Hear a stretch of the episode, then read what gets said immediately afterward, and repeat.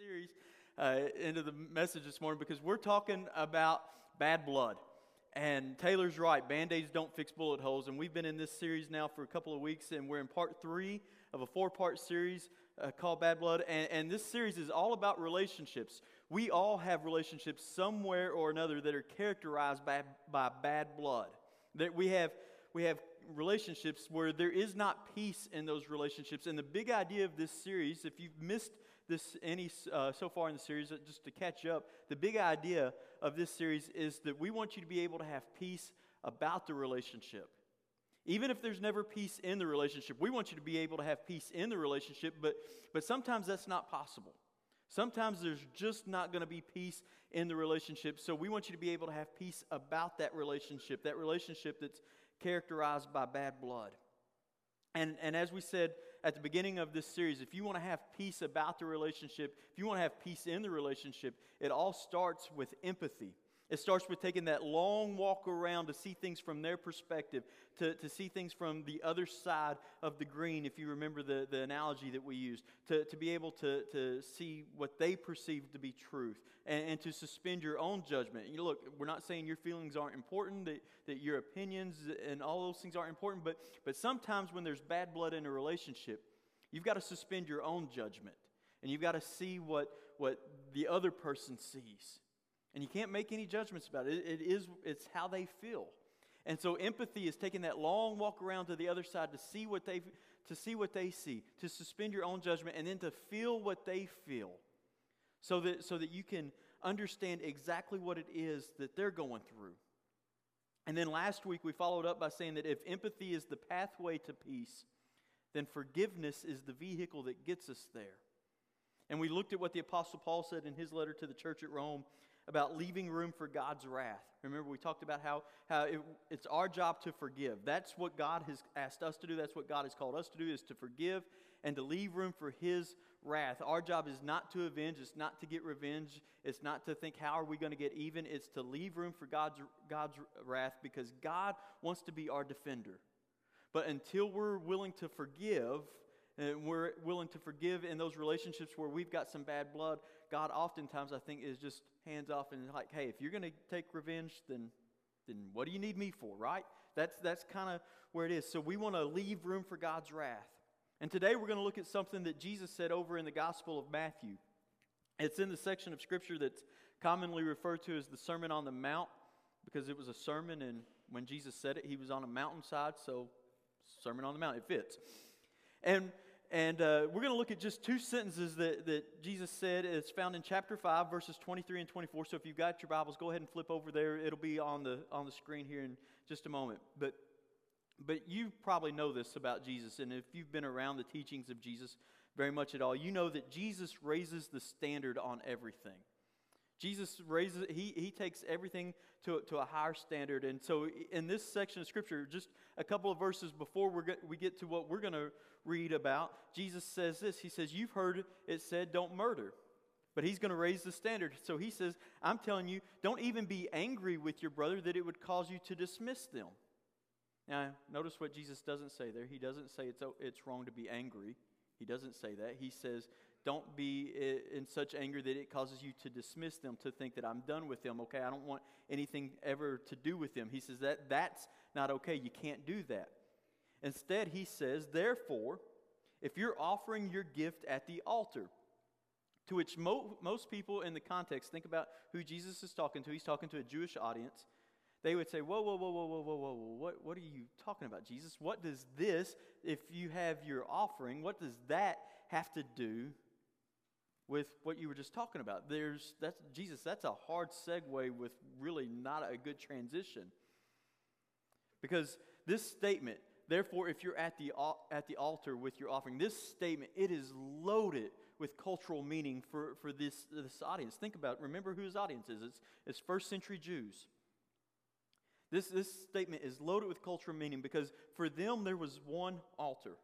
There was one altar, and it was in Jerusalem. And so, if you were a Jewish person, it didn't matter where you lived. You would, at some point in the year, you would pack up everything that you could, and you would prepare an offering, and you would take it to Jerusalem. You would make this trek, this voyage to Jerusalem, and you would go into this altar where you would atone or pay for all the sins that you had committed the previous year. So basically, they would live like hell all year long and then have this one day where they would make an offering to atone for everything that they had done. That seems like a pretty important day, doesn't it? Like, if I'm going to make an offering for everything that I have done in, in the past year, like, I better get this day right. This better be like the most important day circled on my calendar. It's, it's got nothing else can interfere with this day. This has got to be the day that's, that's the most important. And Jesus is recognizing that. And he's saying, yeah, this is a big deal. If you're at the altar with your offering, it's a huge deal. To put it kind of maybe in, in our terms, and this is a, a really poor analogy, but it would be kind of like getting ready to go on a trip. It'd be like me and Christy. We, we, we love to go to Jamaica. Uh, some of you all know that. It, it's become just one of our favorite spots. And we really like to go there in the winter because we don't like cold weather. I, I hate cold weather. I'm dreading all of you people that are fall people and you're you just it's got it. we need it to be fall and it can be cold and we can drink our pumpkin spice. You got it. It's wet, it's damp, it's cold. Blah. I'm not that's not me. I like I like warm weather. And so we like to go to Jamaica in the winter because it's usually in January 85 to 90 degrees there. It's really nice. And when we come back, it's always really miserable. Last year we came back and there was a 65 degree difference from when we left to when we got back in the same day. It was miserable. But this would be kind of like having planned a trip for me and her to go on, and I've got everything packed and the car is loaded. The, the, the bags are packed. The boys are taken care of. The dogs are taken care of. We're, we're at the airport, and it's time to get on the plane. Like you're, you're at that. And I just want you to think about something. This altar, this gift, this moment at the altar, it has massive meaning to his audience. Because their desire to connect with God, it made them do whatever was necessary to make things right with God. In fact, you, you might even say it this way in order to connect with God, they had to make things right with God. So just imagine you're there. You're, you're in this audience. You're on the mountainside where Jesus is, is giving this sermon and he's talking about it. And, and everybody would be nodding along because they understand the significance. When, they, when he says you're at the, at the altar, everybody knew what he was talking about. And so you're, you're nodding your head and you're just imagining this scene play out. And as everyone is imagining being at the altar with their sacrifice, Jesus says this He says, You're there, and remember that your brother or sister has something against you. Now, notice, this is different than what he says in Matthew 18. In Matthew 18, he says, If your brother or your sister has sinned against you. But now he's going to say, If your brother or sister has something against you. In, one case, it's they have done something to you, they have wronged you, but now he's saying, You have wronged them. In, in one case, it's, Well, what do we do if it's, if it's their fault? And in this instance, he's saying, Well, what do you do if it's your fault? Fortunately, his answer is going to be the same. He says, So you're there, and, and, and it dawns on you. And, and I remember, he's mad at me, or, or she's mad at me. I, I can't believe it. He says, Leave your gift there in front of the altar. Leave your gift there in front of the altar. And when he said that, I'm sure everybody in the audience just gasped. I'm like, Jesus, no. No, you, you can't be serious. That's, that's such a ridiculous thing to say. You, you, you, couldn't, you couldn't think that. It'd be like going to the airport and, and you're there and you're ready to step on the plane. Like you're, you're, you've come through security and you've done all the TSA stuff and, and you're getting ready to step on the plane. And all of a sudden you go, oh, wait, we, we got to go back. We got to go back. And it's like, why, why do we got to go back? Well, my neighbors, they're, they're upset with me. Well, we, we got to go back. Why do we got to go back? Well, well, my mom, she's, she's frustrated with me. Well, well, why do we got to go back? Well, my kids, they're upset with me. It's like, well, we'll deal with that when we get back. We're going on our trip, right? And Jesus says, He says, you got to leave your gift there. And you go deal with the bad blood that's in your relationships. Listen, the people in his audience, when they heard Jesus say this, they would have thought, Jesus, you have lost your ever loving mind. This is such an absolute ridiculous example. And Jesus would have said, Yeah, now you're getting it. Now you're getting it. You, you think this is ridiculous, but you're beginning to understand. If you think this is that ridiculous, you're beginning to understand just how important this is. It's as if he's saying, before you make things right with God, before you get this relationship right, you got to go make things right with others. You got to go make right things, make things right with other people. And look, maybe you're at church today, eh, or maybe you're watching online, and you're just hoping that somehow this is, by, by watching online or by being at church, that this is going to make you right with God. It's as if Jesus is saying, hey, don't worry about this relationship, this vertical relationship, this relationship between you and God. Don't worry about it if you've got problems with this relationship, with these relationships. If, if you've got problems side to side, he says, if you're, if you're working on how to get this right between me and you, if you want to get that right, then, and, and you're looking only at this, then you're looking the wrong way. You, you need to look side to side. You need to look at, at, at, at the relationships around you, and you need to figure out where the bad blood around you is at. And so he gives the same answer he says, You leave your gift right there in front of the altar, even if someone might steal it, because that's what everybody would be worried about, right? Well, what, what if somebody takes my gift? Well, if they do, they do. That'll be between them and God, right? He says, Even if, if they take it, but you leave it there. And first, he says, First, go. He says, You go. So, so let me throw a little pop quiz in here, all right? He says, Hey, when someone has sinned against you, what do you do? You go. And what if somebody has something against you? What do you do? You go. All right. I want to make sure that we're all clear on this, okay? And so this is going to be the kind of the, the audience participation part, okay? So we're going to try this again, all right? Because I want to I want to make sure that we're super clear about this. What do you do when someone has sinned against you? You go. All right, a little better. And what do you do if something has if someone has something against you, what do you do? You go. Right. It's like he would say, Look, I love counselors. Counselors are wonderful people. They, they do a lot of good for a lot of people, but you don't need one of them to figure out what you're supposed to do right here. You, you don't need, need, need them. It's not complicated, it's not complex. You just go. You just go. That, that's what you do. It doesn't matter who's wrong. You don't have to assess blame. You, you don't have to diagnose the situation. You don't have to wait until you're ready. You don't even have to pray about it. All right? You just go. You go. When you've been wronged, you take the first step. And when you've wronged, you take the first step. When, you, when you've been wronged and someone did something to you, you take the first step and you go. Well, what about when you're the person that's wrong. Well, you know, I get it. They're, they're mad at me. They're frustrated at me. They don't want to speak to me right now because they think that I did this and I kind of did do this, and so they're kind of right. And, and they don't want to do that. It really is my fault. He says, Go. Either way, you go. It doesn't matter who's at fault. You just go. And it's like, well, can I stop and ask somebody's advice? Well, if you're asking along the way, like, right, if you're on the way and you're going, okay, maybe stop and ask for some advice. But you go, you, you just keep going. Well, what about if it's someone who's been continuously hurt? Well, next week we're, we're going to talk about when to set up boundaries in your life. But in every other case, when you're the, whether you're the transgressor or whether you're the one that's been transgressed upon, the answer is still the same. You go. And this is what he says He says, First, you go and be reconciled to them. You, you go to them, you, you do all that you know to do, and, and you say, Hey, I want to be reconciled. I want to find peace with you. Be reconciled means to make peace. And in order to make peace with someone, there's got to be a desire to, for peace. Meaning, I'm not going to go so that I can just beat you down more and I can make you feel worse about the situation and about our relationship than it already is. No, no, no. I'm, I'm going to go and I'm going to make peace with you. I'm going to make peace with you so I don't have to dodge you in the grocery store. So that we can be around each other, that I don't have to look around and think, oh, there's somebody in aisle three. I better make sure I go to aisle seven. You know, I, I want to be able to, to have peace with you.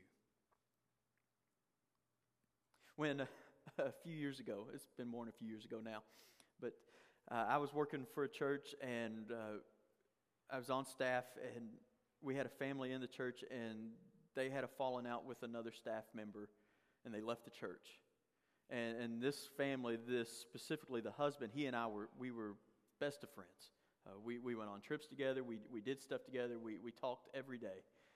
And, and all of a sudden, because of this bad blood in this relationship with them and another staff member, like we were just cut off.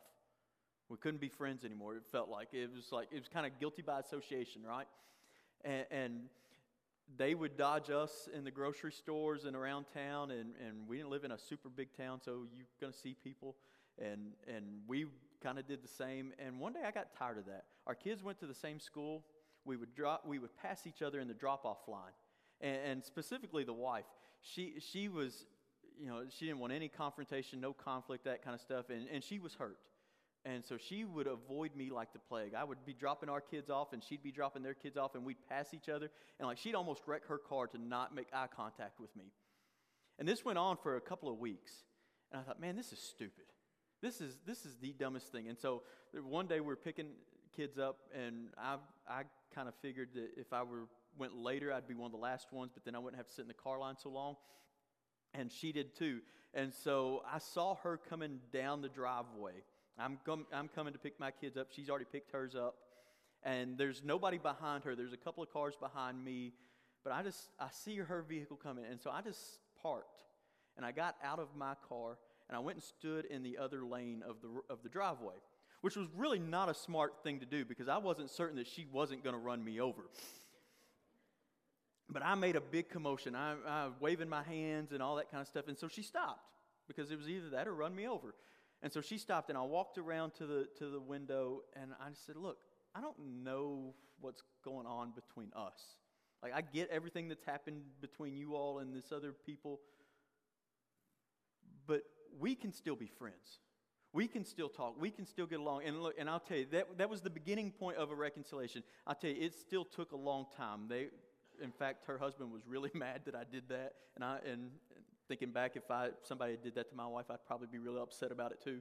So I, so I get it. But it was just a moment where it was like, we got to quit avoiding each other. We, we've got to quit avoiding each other. We got to go and be reconciled. Look, you go and you make it right. Well, how do you make it right? How do you make things right? Well, you make it right by confessing you're wrong. When, when you've been wrong, when you're the one that has done the wrong, you make it right by going to them and you tell them what you did wrong. I've, I've avoided using a certain word in this series and, and in this message, message today because it's loaded with meaning for, for church people. For people who've been around the church a long time, you'll recognize this word, but honestly, it's the best word. It's the word that Jesus uses when he talks about this idea. You make it right by confessing your wrongs. In other words, you repent. You repent. Repentance is a powerful, powerful thing. Repentance is going to someone and saying, you know what? I was wrong. I was wrong, and I'm not going to do that anymore. I'm not. I'm, I'm not going to do that anymore. But let me tell you what repentance is not. Let's be clear about this. Repentance is not going to someone and saying, well, you know, I'm sorry if I offended you. That's not repentance. Anybody ever get one of those apologies like, hey, I, am sorry if I offended you? The question is not if I offended you, I offended you. If I, those, those apologies, they're so empty. You know, it's like, you know, um, oh, I didn't realize that you were that sensitive, or if, if you're going to be that picky or that small minded or that immature, well, then I'm, I'm sorry, you know. We, and look, we're all guilty of saying that kind of stuff. I, have given those empty apologies before, and, and, I'm sure you have as well. We say that stuff to protect ourselves. But, it, but it's really like we're actually just, we're just twisting a knife in somebody that we've already put the knife in there to begin with. Well, if, if, you, if you have that big of a problem with me, well, then I'll say I'm sorry. That's not repentance. Now he says, when you've been wronged, you take the first step and you forgive. That's what we talked about last week. He says, You, you forgive. That's what you do. And you go to them and you, and you tell them if, if it'll make the situation better. Look, because, you know, sometimes, sometimes you just need to forgive people and move on, and, and you don't have to have a conversation with them.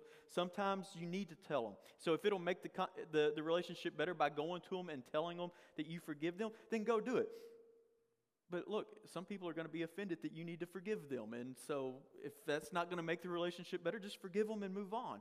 But when it's helpful, you go to them and you say, Look, hey, you wronged me, and that hurt, but I forgive you.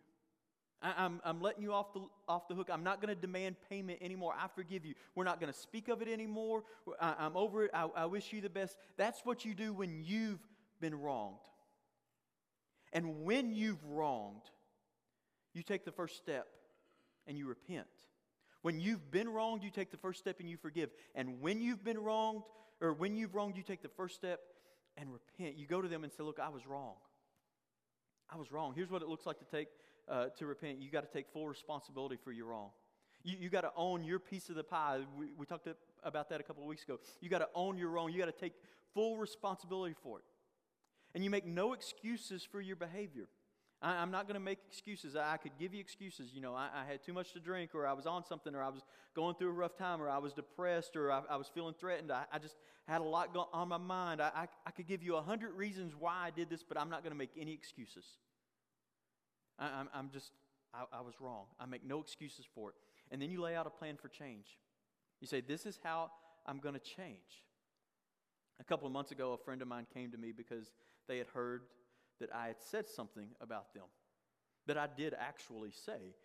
And I didn't think I was gossiping. It, it, it, was one of those like if they had been standing right there by me, I would have said it. And I, but they came to me and they were upset with me that I had said this. So repentance for me required that I say, you know what, I did say that, and I shouldn't have. I, sh- I, shouldn't have. And I can't make any excuses for it. it. It can't be, you know, well, you know, if you were standing right here, I would have said, I didn't think I was talking behind your back. I thought it was public knowledge. I didn't know this was private information. It, it, no, I said that, and I shouldn't have. And I'm not ever going to say anything like that again. That's what repentance looks like for me in my world. I don't know what it looks like for you in your world. You got to you got to figure that out. But but Jesus says when someone has something against you, and you're there at the altar. You've got your gift. You've worked on it. You've made preparations. You've made all the arrangements. He says, You're all worried about this relationship. You're all worried about your relationship with God, but you got to leave your gift there. And you got to go and you got to be reconciled to them. And then, and then you can come back and offer your gift. Then and only then can you come back and offer your gift. After you've made things right here, then you come back and, and you make things right with God. It's, I think God sometimes thinks, you know, and, and we think, we get so hung up on our relationship with God. We get so hung up on this relationship between us and God, and we're, we're always worried about, you know, is, is am, am, I, am I cool with God? Am I okay with God? Is God okay with me? And look, that's a legitimate thing to be worried about. We should be concerned about that. But I think God's often going, you know what? You're worrying too much about this because I have made peace with you through my son Jesus. Like there was a there was a point in time where this relationship was not good, right? There was a point in time where, where you had sinned against God. I had sinned against God. There was this relationship was not good. But then Jesus came and he fixed that. Jesus came and he, he solved our relationship problem between us and God. God made peace with us through his son Jesus. And, and God saying, Look, we've made peace, but now it's up to you to go and make peace with those relationships around you. And the hardest part about this for me is that reconciliation, being able to, to, to make peace with one another, it requires us turning confrontation into a conversation. It requires us turning what feels like a confrontation. Doesn't it feel like a confrontation? I'm telling you, that day when I'm standing in that parking or in, in that driveway, I just knew it was going to be a confrontation. The, a few days later, when I saw her husband, I really knew it was going to be a confrontation. It, it, it requires us, though, turning those moments into a safe place of conversation, and that's not easy. You know, I, f- I feel like one of the things I hear a lot, and guilty of saying a lot too, especially when it comes to conflict, is, well, I'm not very good at conflict. And I hear pe- some people say that, and what I really want to say to them is, no, no, no, you're really good at conflict. You're just not very good at conflict resolution. But, but here's the thing nobody loves conflict, and, and nobody at least would willingly admit to loving conflict. But as a follower of Jesus, you don't have a choice. You don't have a choice. You've got to figure out how to reconcile with those around you because and it requires turning what feels like a confrontation into a conversation. And look, it's not easy. I get it. It, it, it, it drums up all sorts of emotions of, of anxiety and, and dread. It, it, just it has that feeling it, that just gets you in the pit of your stomach, and it's not good. I don't know how many of you are handy around the house. Um, if, if you're a, a, husband or just man, if you're handy around the house, let's just see a show of hands. How many of you think you're handy around the house? All right, Christy, take note because these are the people that we're going to get to work on projects. Because I am not. I, am not handy around the house at all. In fact, I think I'm the most mechanically challenged person that I know. My wife loves me for a lot of reasons, but being handy around the house ain't one of them. And I always think it's worse for me because her, her dad and her grandpa, they are really handy around the house. They're really good at that kind of stuff. They're, uh, they're good with, with anything in the house. They're good with cars, all that kind of stuff. And, and I just hate it because I am not. I, I am awful at that kind of stuff. When, when we lived in Burkesville, and her parents lived about two hours away from us, they, they would come down and visit, and Christy would always have a list of projects for her dad to do when they got there. And I'm like, I've been here the whole time. And she's just like, Yeah, I know. And she'd give her dad the list. And, and for us mechanically challenged guys, and there's a couple of us I, saw when I asked for hands raised, some of you didn't raise your hand, so I'm taking note. We're in good, you're in good company, all right? There's always that moment of dread. There's always that moment of anxiety when, when you're helping your father in law or your grandfather in law in this case with, with something, and you know they're going to ask you to go get some sort of tool, and you don't have a clue what that tool is that they're talking about. Christy's grandpa in his day was a pretty good mechanic. And my car needed some work done, and, and like I said, I'm not good around the house, I'm not good with cars. And so we went up to Louisville to visit her grandparents, and Jack was going to work on, on my car, and I was just, I was zero use, absolutely worthless out there. And so he asked me what was wrong with the car, and I didn't know, had no idea. I just tried to imitate the noise that the car was making, and he figured it out from there. So he's, he's pretty good at it. And so he's working on the car, and he's, he's underneath the car, and I'm just standing there doing absolutely nothing. I mean, I'm holding the light because that's what I learned to do when I was a kid and helping my dad. I learned how to hold the light and get yelled at because I couldn't do anything else. And so I'm just holding the light for him, and he tells me to go get some tool. And I don't remember what tool it was, but it didn't matter because I didn't have a clue what he was talking about. And so I walked over the toolbox and I just kind of stood there. And I moved a wrench and moved another wrench and kind of made a, a little noise so that he would hopefully pick up on the fact that I didn't know what he was talking about. And he eventually did, and he just said, Hey, it's in the third drawer. And he told me right where it was, and I was able to pull it out and bring it to him. But that moment of dread, like, I hated that. I hate that feeling of dread. And, and here's just what I've learned about honeydew list and projects, those sort of things is that it's always going to cost you more than you think it's going to cost, right? If, if you're a DIYer, it's always going to cost you more. You think, oh, this project, it'll, it'll cost about $1,000, and then it turns into like $10,000. And it's just like, this cost way more. Maybe if, if I didn't do it and I didn't tear stuff up as much, it wouldn't cost as much. But, but it always costs you more than you think it's going to cost. And it always takes longer than you think it's going to take, right? How, how long do you think this project's going to take? Oh, it's about a week long project. Look, some of you have been in week long projects now for years, right? And the tools that you currently have, they are not the tools that you need to get the job done. It never fails. It never fails. You, you get to your project and you're trying to figure out what you need to do what, and, and, what tools you need, and, and it just fails that it never fails that you don't have the right tool, and so you just end up blazing a trail back and forth to Lowe's and Menards and Home Depot or wherever eh, to get the right tool.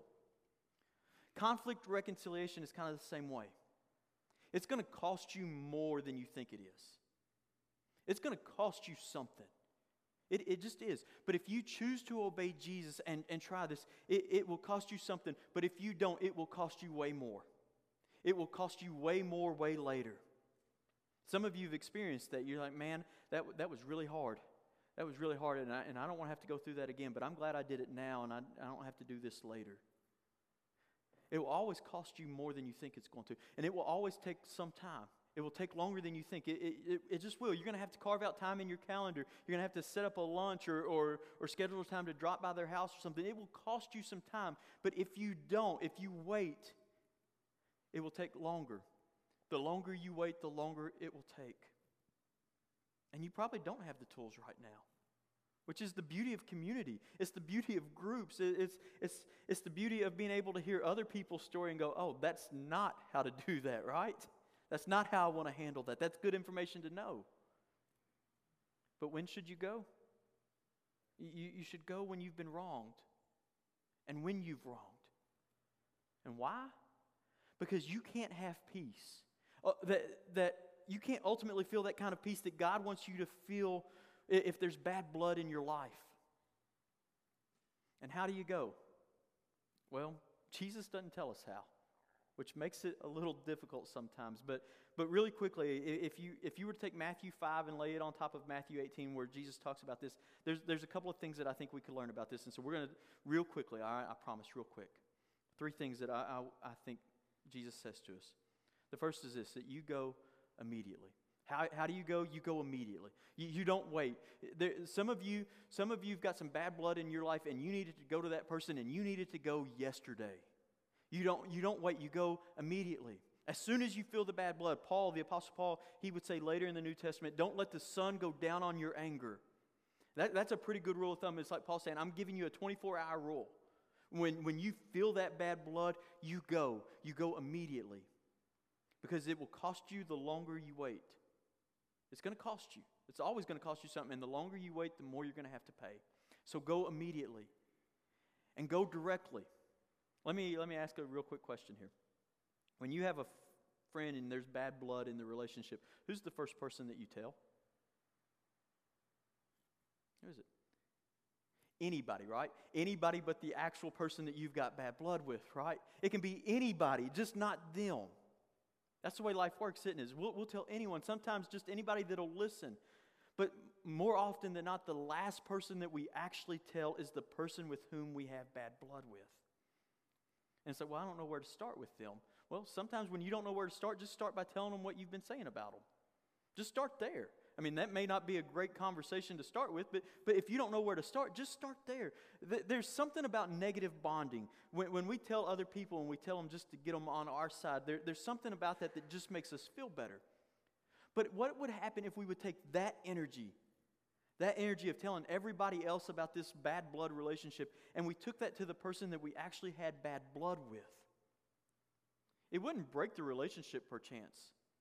In fact, I think it might actually strengthen the relationship.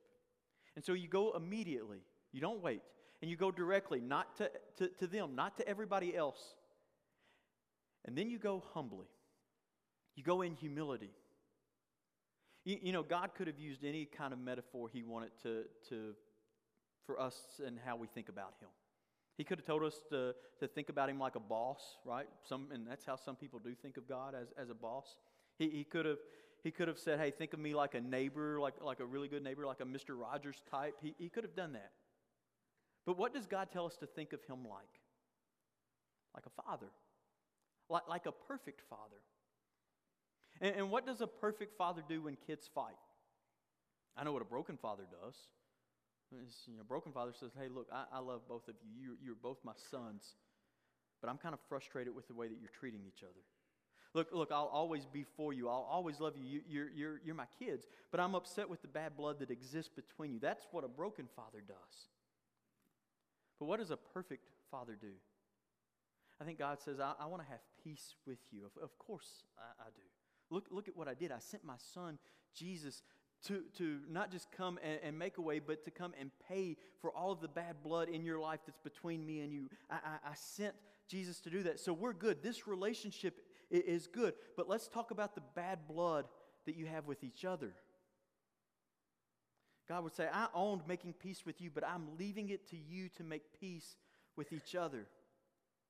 And, and here's what I think is true for, for all of us is that making peace with others clears a path for us to make peace with God. If we want to make peace with God, then the first thing that we need to do is to make peace with others. When, when you choose to, to eliminate the bad blood in, in your relationships, to make peace with others, it clears a path for you to feel the kind of peace that God ultimately wants us to feel. So, what about your bad blood?